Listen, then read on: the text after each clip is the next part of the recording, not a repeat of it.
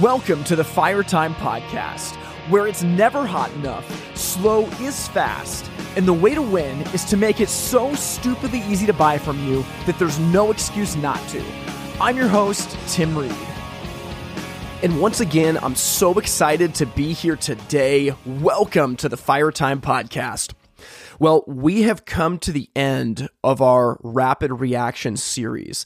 And I mean, I have absolutely loved this. Today, we're going to be finishing off with an article from Edmund Poplawski called Would You Buy From You? Edmund has been a guest on this podcast previously. We'll link to his episode in the show notes. But man, he's someone that really understands the sales process. And a number of months ago, he wrote an incredible article for the Firetime magazine called Would You Buy From You? And I did the editing work at the time and I haven't listened to it for quite a while. So I'm excited to jump in, listen to it with you, and give you my thoughts. But, you know, it's funny. I mentioned this back at the beginning of when we started the rapid reaction series. When we first started this podcast, our goal was to, to do it just on a season model because we didn't want the content to get stale. We didn't want to have to be scrounging for guests every week and always under the gun. And, you know, there was good things and bad things with that, but we felt like it kept the level of content high. Once the magazine came out and we started doing audio articles, it, it just hit me. This content in the magazine is so good that we, I mean, we got to find more ways to talk about it and think about it. So, our plan going forward is that in between seasons, we'll continue to always do a rapid reaction series of magazine articles that made an impact on us. And what this is going to do is it's going to allow us to always keep, you know, podcast content coming, but to to not you know have to scrounge for gosh what are we going to do is it going to be any good or not so for me i just think it struck this awesome balance of you know being able to to make us reflect versus going out to listen to guests and conversations with new content. So I think it's gonna be a really cool ebb and flow going forward. So all that to say, you know, we're one week away from the HPB Expo. My hope is that you're going to Atlanta and that we can get to spend some time together there because we have just some amazing plans for it. The Firetime magazine is going to have a booth. It's in the back right corner of the trade show, booth 2159. And man, we're going to have some really awesome stuff there.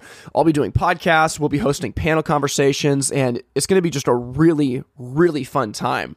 Now, the crown jewel of this event for us is that we are going to be giving away 3,000 copies of the Firetime Journal. And this is something that we've been working on for months. I mean, there's been, gosh, I mean, probably hundreds of hours that have gone into it between all the contributors and the content they've produced, plus our team. And gosh, I mean, you know, the, the editing work that Matt Bradley's done, the, the graphic design that Christy Campbell's done. I've never seen anything like it. It's the most involved piece of art I have ever been a, a, part of putting out. And this thing is going to be available for you totally free. It's a 150 plus page resource broken down by the eight departments of your business to grow your company. And I mean, gosh, we're, we're stuffing a hundred of them with golden tickets in addition to just giving them away. These golden tickets will have, you know, you can redeem them for free consulting. Me and Grant are going to be specifically meeting with different people at the expo who get a golden ticket to help them with their business. A bunch of them are going to be drink tickets where, like, literally, our team will just go buy you a drink and we can just hang out and talk about your life, your business, anything. So this is going to be really, really fun. And if you're going to be at the expo, this is the place to get the journal. If you're not going to be there, you better find a friend or a sales rep to come to booth 2159 and get it. Now, to end this episode today, I'm going to read you the introduction for the journal, and my hope is that it inspires you to keep going. But for now, I'll jump out of the way and let's listen to this conversation with Edmund. I'm going to listen to it alongside of you in real time and give you my rapid reaction to it. Would You Buy From You? by Edmund Poplawski. Let's face it, most humans are creatures of habit, and hearth dealers are no exception. As such, you probably go through most days simply following your own routine. But when was the last time you took a step back and went through your customer's routine? In other words, when was the last time you went through the process of researching your company online, visiting your showroom, and buying something from your store? If it's been a while, then I would encourage you to go on that customer journey as soon as possible. But finish listening to this article first since it includes some useful information that will hopefully help you along the way. Research your company. To start this journey off right, you need to consider how customers research your company.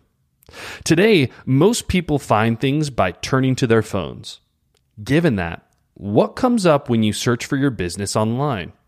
Is it your website? Is it an article about your business? Is it a good or bad review? What's your star rating? To research these questions for this article, I decided to do an experiment with a random hearth dealer. As such, I did a quick Google search of the dealer's name, and these were the top results the dealer's website, the dealer's Facebook page, the dealer's Yelp reviews, the dealer's Houzz reviews, the dealer's Better Business Bureau report, a business article about the dealer. Honestly, those are pretty good results, except for Yelp.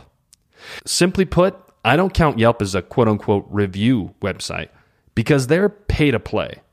This means that they bury your bad reviews and move your good ones up if you pay them, but they list your bad reviews first and bury your good ones if you don't, regardless of the posting date. Since most customers don't understand this system, you may need to pay Yelp's fee if you've got some bad reviews. During the same search, Google showed several different star ratings for the sample dealer. For example, it showed 4.2 stars for Facebook, 33 reviews, 4.8 stars for Houzz, 5 reviews, and 4.1 stars for Porch, 130 reviews. I also tried Google Maps for the dealer, which listed the business at 4.2 stars, 51 reviews. That's not all bad, but I personally think you should strive for an average rating of 4.5 stars or better. The reason for this is simple ratings and reviews are a huge part of how people judge your business. They play a big role in driving people toward your company or chasing them away. Of course, you probably knew all of that. But one thing you might not know is how much control you have over customer reviews. For instance, I've seen businesses provide good responses to bad reviews, and that's actually encouraged people to shop at their stores. But the best thing you can do for your star rating is get good reviews, and the best way to get good reviews is to ask for them. This should be part of your follow up process after the sale. You'll be surprised how many customers will leave you reviews if you make it easy for them. For example, you could email them a link to a review site and ask them to check their inbox while you have them on the phone. These simple steps can grow your positive reviews and increase your star ratings. As a bonus, you can also use these follow ups to ask satisfied customers if they know of anyone who might need your services. After all, referrals are the best way to get a sale. Now that we've discussed online reviews, let's move on to websites and social media. Your website should always be the first thing that pops up when you search for your company, and it should also be easy to navigate.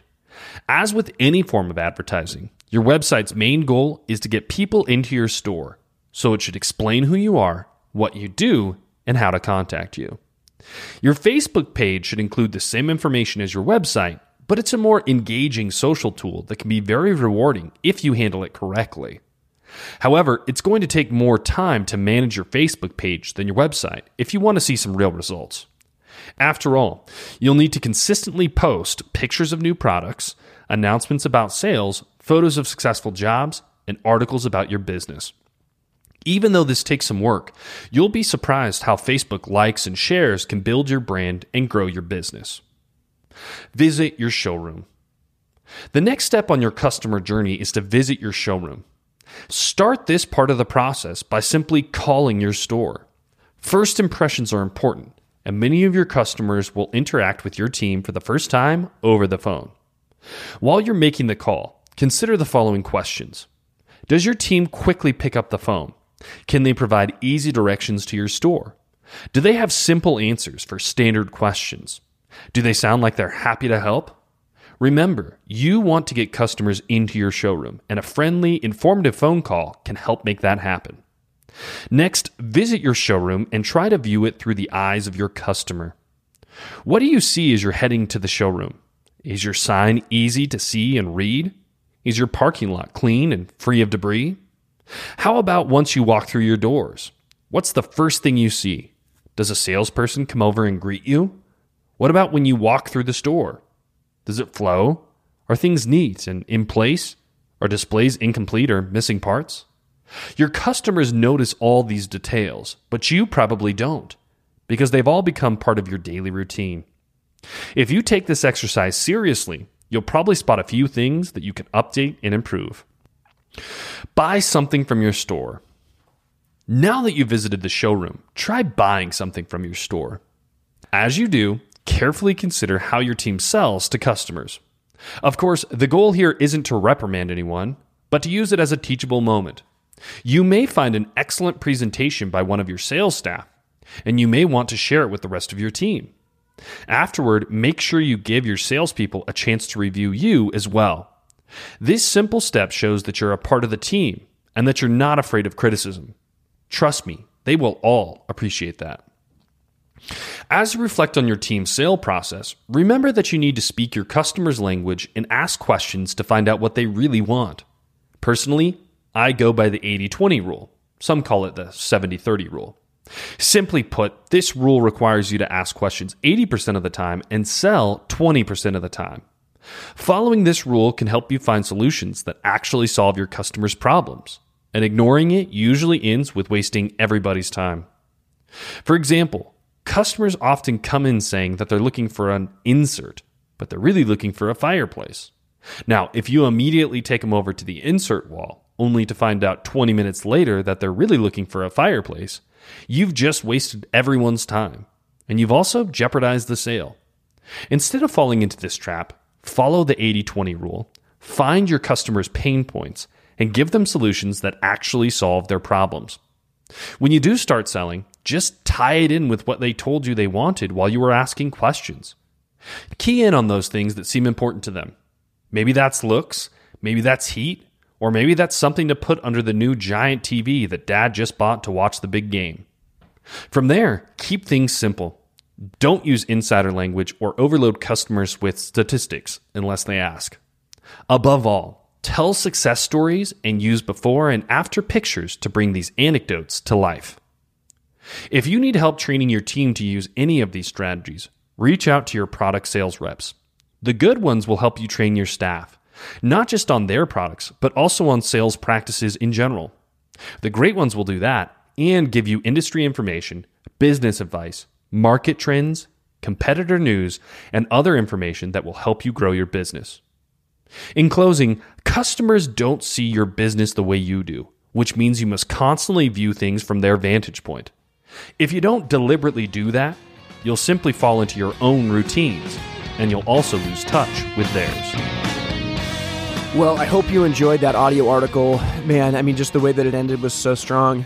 Customers don't see your business the way that you do. I mean, I feel like that's, I mean, that's the heart behind this whole podcast, right? How do we view things from the customer's perspective to make it so stupidly easy to buy from us that there is no excuse not to?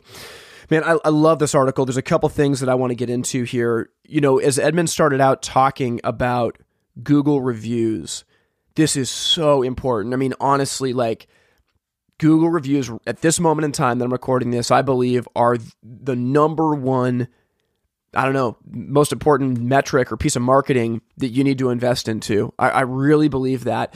If, if, if I'm with a company and I've got a choice, like, you know, say, say I've got $50,000 to invest in marketing and I've got the choice of where to spend it. If I could, if I could pay fifty grand to get hundred Google reviews, like I'd do it twice. They're that important. I mean, it, like it would literally be worth paying that much money to get two hundred Google reviews if the rest of your competition only has fifteen or twenty. I mean, you just think about that. If you're going to go look for a high end fireplace, like everybody goes to Google Maps, they punch it in, or they you know they go to their Google search engine, fireplace stores near me, gas fireplaces, Portland, Oregon. If you're you know in in the space where I live, and you're to get a bunch of results that come up. And, you know, most of them are probably to be pretty decent. Like, you know, oh, 4.2 stars, 4.3 stars, 17 reviews, 40 reviews. And you got one company that's got 376 reviews. Like, I'm sorry, like that company is getting an at bat. I mean, guaranteed. So, so I, it's so important and it's not fair reviews are not fair, but it's the game that we're in.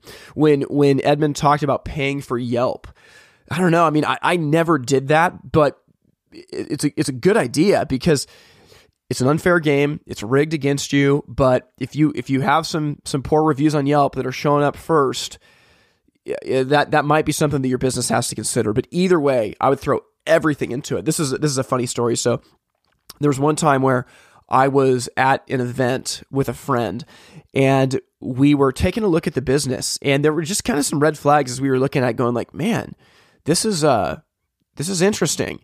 And we we were driving back to the hotel that night and my friend is like, dude, I we gotta we gotta Google, you know, the results of, of, of this business because I, I I just can't believe that they have a high rating. And I, I went back to the hotel that night and uh and I'm a, I'm almost asleep. my friend calls me and he's like, Tim, dude, they must have torched every customer within 200 miles. Like you, you can't, like you can't make this up. Like these reviews are, they're horrible. It's unbelievable. Like he, he just, he was, he's like, I've never seen anything like it. Now, in this case, what had happened is, you know, the business had, they had just, you know, ignored that part of it. And it's not even that they're a bad business. It's just that, you know, it's, it's, it's been, it's been ignored. And, and that's, uh, that's hard. Like like if you start to get in that review hole, it takes a lot of intentionality to get out. Now, there's some really good ways to do it. My suggestion would be to pay for a service like Birdeye or PulseM. Pulse M is what my old company used.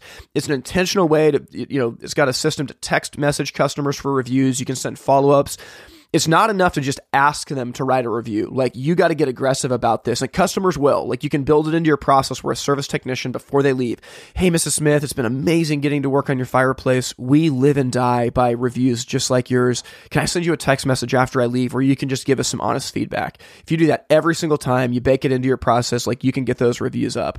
It's it's so powerful. We should do a probably an episode just about how to build a review process. You know, as, as he moved on to talk about buying from your showroom, calling your store, having a clean parking lot, these things are so important. We, we just we forget we sell appliances that are five to ten thousand dollars, maybe even more in some cases. I mean, customers need a good experience when when they walk in they don't want to see a disgusting, dirty, cluttered mess. I, I, for us, it's an afterthought because we habitually we've been in the space for so long, we just don't see it the same way as a customer. But we really have to go that extra mile of making sure it's clean, it's neat, and it's organized. There's a situation that I was in where you know a bathroom door on a showroom floor was broken, and, and literally I witnessed multiple people get walked in on in the bathroom. Like you can't make this up. And you know, like that's that's an immediate fix that has to happen because I mean just imagine if that happens to a customer in your showroom are they sticking around to to to buy something no that's obviously an extreme example but but things like that happen all over the place so we got to go the extra mile to making sure our showrooms are tight and neat and clean as Edmund finished out about about that idea of sales questions the 80-20 rule it's super important. Very often when I go to work with teams, you know, we'll go through practice on, on the sales process and we'll write down how many questions a team member asked. And, you know, very often it's, it's, it's less than five before we're talking about a product. And, you know, I don't know what the number is, but in general, when, when I work with a team, my goal is to really get them to ask probably 25 to 30 questions and, and maybe even more. Like, you know, hey, Mrs. Smith, this is, this is awesome. You're coming in looking at a fireplace can I ask you a few questions about your project just to make sure that I can understand it and show you a, an option that's good for you? Anyone will say yes to that. And then now you can say, okay, great. Like, what are you hoping to get out of this when it's all said and done? Oh, okay, cool. What, what part of the house is this going into? Oh, it's in your kitchen. Okay, cool, cool. what's the decor like in that part of the house? I mean, you, you can just go and go and go and go and go and starts to paint a picture. If you can do that, it, it builds trust with the customer. And the best way to get better at it is to practice. Live sales practice is, I mean, it, it's just it's just the best thing that you can do with your teams, even though it's a little bit intimidating. So my hope is that you got a lot out of that. I mean, for me, it was just really cool getting to go back and listen to it. It had been quite quite a few months since I heard it. Now, if this podcast has been a blessing for you and you want to support it financially, you can do that by going to the website patreon.com slash it's fire time. That's P-A-T-R-E-O-N dot com slash it's fire time. Now, to conclude today's episode, I am going to read you the introduction to the Fire Time Journal. And again, we're going to be giving this away at the HPB Expo next week in Atlanta. If you're not going to be there, find somebody who is to get you an extra copy of it. And again, I mentioned this, I think, last episode, but the show this year doesn't have a printed guide, so you need to download the HPB Expo app, and that's going to be your show guide. And you'll get all the information on everything that we are doing there our Firetime Magazine meetup, the panels that I'm hosting, the education classes that me and Grant are going to be teaching. So make sure to go and download the HPB Expo app. All right, here is the heart behind the Firetime Journal. My hope is that this inspires you and my hope is that this shows you that what we're doing is unique and it is here to stay. It's called From Lost to Found. Most of us fell into this business the old fashioned way, by mistake. And let's face it, selling fireplaces isn't exactly a job that comes with a lot of prestige. Maybe you've faced embarrassment at a party where everyone else has an important job and you just fell into yours after dropping out of school. Or maybe you went to college, got a degree, and were ready to take on the world, only to end up as a fireplace retailer. It's easy to be crushed year after year in the busy season, and once you can finally take a breath, realize it's all about to start over again. And for years, it's only been us. Lone retailers lost on a path with no map, but no more. We're coming together to overthrow the small and shadow scarcity mindset that's dominated for so long. By sharing our secrets and learning from each other, we're creating a community like nothing our industry has ever seen before. And the secret is giving away what we have for the good of others. This journal is exactly that a sum of content written by the industry and for the industry to help brick and mortar retailers win in the landscape of new business. We may have started out lost, but as we found each other, we found ourselves as well. And now we're drawing a map. A map that others can follow for years to come. For the new owner at the end of her rope, this is for you. For the owner's son who feels like an imposter, this is for you. For the college dropout trying to find their way into a career, this is for you. For the innovator who no one will listen to, this is for you. For the woman who just wants to be seen as an equal, this is for you.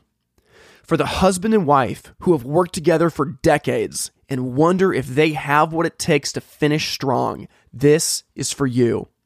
And for those who have come before and fought against the current of fear to lead with generosity and pave the way, this is for you.